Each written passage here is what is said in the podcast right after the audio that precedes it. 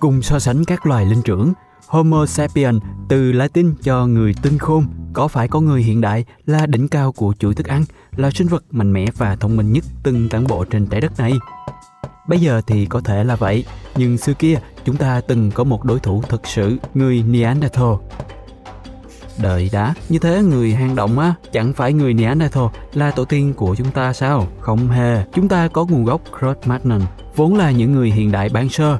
Người Neanderthal là một nhánh riêng của con người, DNA của họ thậm chí khác với chúng ta. Vì vậy, chúng ta có thể khẳng định rằng người Neanderthal là một loài hoàn toàn khác. Vì vậy, hãy để tôi giới thiệu Ned Neanderthal. Anh xuất hiện từ khoảng 430.000 đến 40.000 năm trước ở châu Âu. Năm 1856, người thân của Ned đã được tìm thấy lần đầu tiên bởi các nhà khảo cổ học tại một thung lũng của Đức tên là Neander. Bảo sao tên vậy? Thông minh ghê. Và ở đây là Han, đúng trông rất giống bất kỳ chàng trai nào khác mà bạn đã thấy. Và điều đó bởi vì Han là một con người hiện đại, một người tinh khôn. Anh ấy là một sinh viên tại một viện khảo cổ. Đúng, một khi anh tốt nghiệp, Hank sẽ kiếm sống bằng việc nghiên cứu các loài người cổ đại như Ned. Hank, đây là Ned. Ned, Hank. Như bạn có thể thấy, Ned thấp hơn Hank. Người Neanderthal trung bình cao khoảng 1m62 và nặng khoảng 72 kg với 1m75. Hank rõ ràng là cao hơn, nhưng xương của Ned rộng hơn nhiều. Cơ bắp của anh ta to và khỏe hơn, thậm chí mắt anh ta cũng to hơn. Người Neanderthal có thể nhỏ hơn so với người hiện đại, nhưng bù lại họ có sự đô con. Ý tôi là một ngón tay của Ned có độ dày bằng hai ngón tay của Han kìa. Phải, so với Hank, Ned trông giống như một núi cơ bắp vậy. Nhưng liệu điều đó có nghĩa là anh ấy khỏe hơn không? To hơn không phải lúc nào cũng có nghĩa là tốt hơn, bạn biết đấy.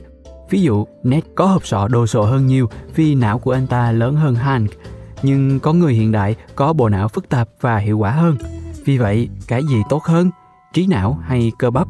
Tôi nghĩ rằng việc nhìn vào thói quen hàng ngày của họ sẽ giúp trả lời câu hỏi đó.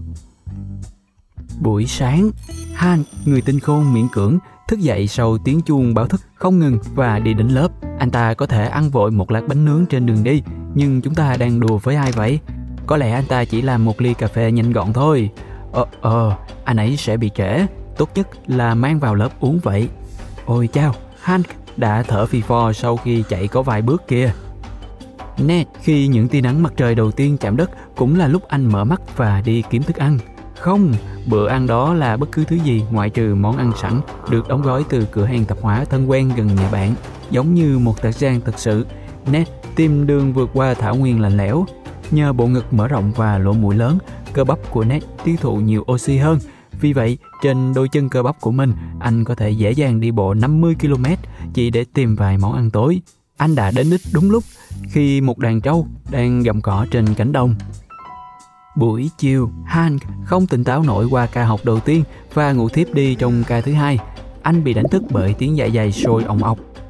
Trong giờ nghỉ, Hank chạy đến một máy bán hàng tự động và lấy cho mình một chiếc bánh sandwich và một túi khoai tây chiên.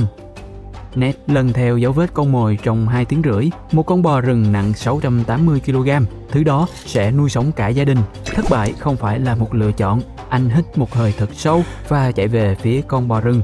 Người anh chỉ được trang bị một chiếc rìu đá cong queo. Phải mạnh mẽ như thế nào mới có thể chiến thắng một con thú như vậy? Và Ned đã chiến thắng.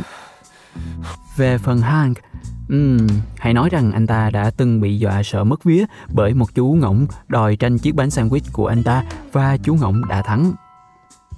Buổi tối, 6 giờ học, Hank đi đến phòng tập thể dục. Ở đó, anh ta có thể nâng tạ nặng khoảng 63 kg. Chắc chắn, thế không nhiều, nhưng Hank cũng không muốn trở thành một vận động viên thể hình chuyên nghiệp hay bất cứ điều gì. Đối với Ned, um, anh ấy không cần xà đơn để tập luyện, nhưng nếu anh ta có thể thử nâng tạ, anh ta có thể nâng một thanh tạ 227 kg. Người hiện đại có thể thông minh hơn, nhưng người Neanderthal sẽ thắng bất kỳ trận vật tay nào. Họ khỏe hơn từ 5 đến 20% so với người hiện đại. Nhưng này, tứ chi của ta dài hơn. Vì vậy, nếu có một trận đấu đối đầu, Hank luôn có thể giữ đầu nét xa một sải tay. Chưa kể, chúng ta còn có những bậc thầy võ thuật nữa. Nhưng ngay cả khi hai người này có thể so tài trong vài trận chiến sinh tử, Ned lại khá bận rộn. Anh ta cùng những người thợ săn khác cần phải mang bữa ăn tối trở về hang động, cách đó hàng chục dặm. Vâng, cần có sức mạnh và sức chịu đựng. Buổi đêm, Hank và bạn bè của anh ấy xem bộ phim bom tấn mới nhất tại rạp phim. Sau đó đã đến lúc quay trở lại ký túc xá. Ned cũng đang trên đường trở về nhà, nhưng nhà của anh là một nơi luôn thay đổi. Giống như tất cả người Neanderthal, Ned không nán lại lâu ở một nơi. Cùng với gia đình, anh lên đường tìm kiếm một địa điểm mới để qua đêm. Ngay cả trong buổi đêm dài lạnh lẽo này, Ned vẫn tìm thấy một chiếc hang lý tưởng. Anh ta có thể nhìn đủ rõ mà không cần nhiều ánh nắng mặt trời. Đôi mắt anh ta to hơn và đã thích nghi. Ồ, ồ oh, có vẻ như hang động này đã bị một con gấu xí chỗ rồi Và nó lớn hơn nhiều so với gấu nâu thông thường Nhưng Ned không quan tâm Anh ta đuổi con gấu đi Và gia đình anh ta có thể ổn định nơi ở mới Mặc dù là tạm thời Trong ký túc xá của mình Hank đã đặt mua một chiếc bánh pizza Và hiện đang chơi trò chơi video với bạn gái Ned nhóm lửa trong hang Và vợ của anh ta Nelly người cũng khỏe mạnh và săn chắc hơn nhiều so với hầu hết những người đàn ông hiện đại đang làm quần áo, dây dép và găng tay từ nơi ẩn nấp. Ned đang chế tạo và sửa chữa các công cụ của mình. Cả hai đã có một bữa ăn thịnh soạn với thịt sống, không có nồi, chảo, gia vị hoặc sốt cà chua. Họ gặm chúng trực tiếp luôn. Han đi ngủ và kiểm tra mạng xã hội của mình trước khi ngủ gật. Ned kiệt sức sau một ngày bận rộn đã ngủ say trên giường cỏ và đối với cả hai người đàn ông này, ngày mai lại là một khởi đầu mới, nhưng ngày mới là một ngày đặc biệt. Chúc mừng sinh nhật!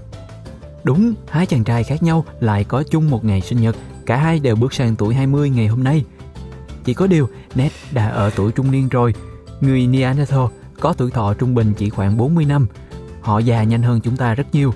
Đối với người Neanderthal, bạn là người trưởng thành ở tuổi 12 bạn có tưởng tượng được việc trưởng thành hoàn toàn và tự bảo vệ mình trước khi bạn thậm chí đến tuổi thiếu niên?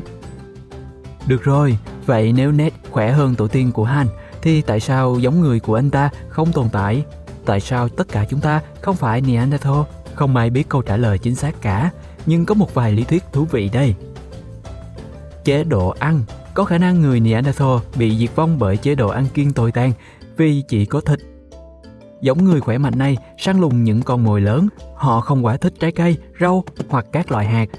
Nhưng khi sương giá lạnh buốt xuất hiện, số lượng hưu, voi ma mút, bò rừng và các món ngon khác bắt đầu giảm đáng kể. Người Neanderthal không kịp sẵn sàng cho việc này và không thể chỉ cần chuyển sang chế độ ăn kiêng khác, vì vậy họ bắt đầu biến mất dần. Xung đột với người hiện đại đầu tiên Do mới chớm kỷ băng hà, người Neanderthal không thể di chuyển quá xa, nên họ buộc phải cộng sinh với người hiện đại di cư từ châu Phi. Khu dân cư, nhẹ nhàng mà nói, không hòa hợp lắm. Người Neanderthal có thể mạnh mẽ hơn hẳn về thể chất so với người hiện đại ban đầu, nhưng người hiện đại cao hơn, nhanh nhẹn hơn và quan trọng nhất là xảo huyệt hơn. Ngoài ra, người hiện đại đã ném vũ khí như giáo cho phép họ chiến thắng mà không cần phải đụng chân đụng tay. Các nghiên cứu về hộp sọ của người Neanderthal cho thấy họ có bộ não lớn hơn nhiều so với người hiện đại. Nhưng hãy nhớ rằng có bộ não lớn là chưa đủ. Điều quan trọng là sử dụng nó một cách chính xác. Đôi mắt to của người Neanderthal cho thấy những kẻ này hoàn toàn có thể nhận biết tình hình diễn biến. Nói cách khác, họ đã biết cách ứng phó với tình hình. Người hiện đại, mặc dù đã học cách phân tích thông tin, họ có thể nghĩ ra các kế hoạch tương lai và hợp nhất thành các bộ lạc lớn cho một mục tiêu chung để đánh bại người Neanderthal. Và đúng là họ đã làm vậy. Ngoài ra, lý do cho sự tuyệt chủng của người Neanderthal có thể là do chính người Neanderthal. Hãy nhìn xem, mọi nam giới đều liều mạng chiến đấu với gấu, tê giác, voi mà mút và những con thú cổ xưa khác. Với tính cách không sợ hãi và bùng nổ như vậy, người Neanderthal có thể chiến đấu với nhau. Và rõ ràng, những xung đột như vậy không kết thúc tốt đẹp.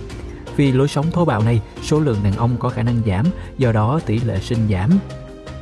Và đó, bạn của tôi, đó là lý do tại sao bạn và tôi không còn sống trong hang động, gặm nhấm thịt sống và chống lại những con voi mà mút khổng lồ. Điều đó không nhất thiết là không tốt. Tuy nhiên, tôi vẫn sẽ không thách đấu quyền Anh với người Neanderthal đâu. Chắc chắn luôn. Cuối cùng, tôi tự hỏi liệu người hiện đại có còn một nhánh khác không? Người hơi điên, có vẻ như tôi cứ gặp họ hoài.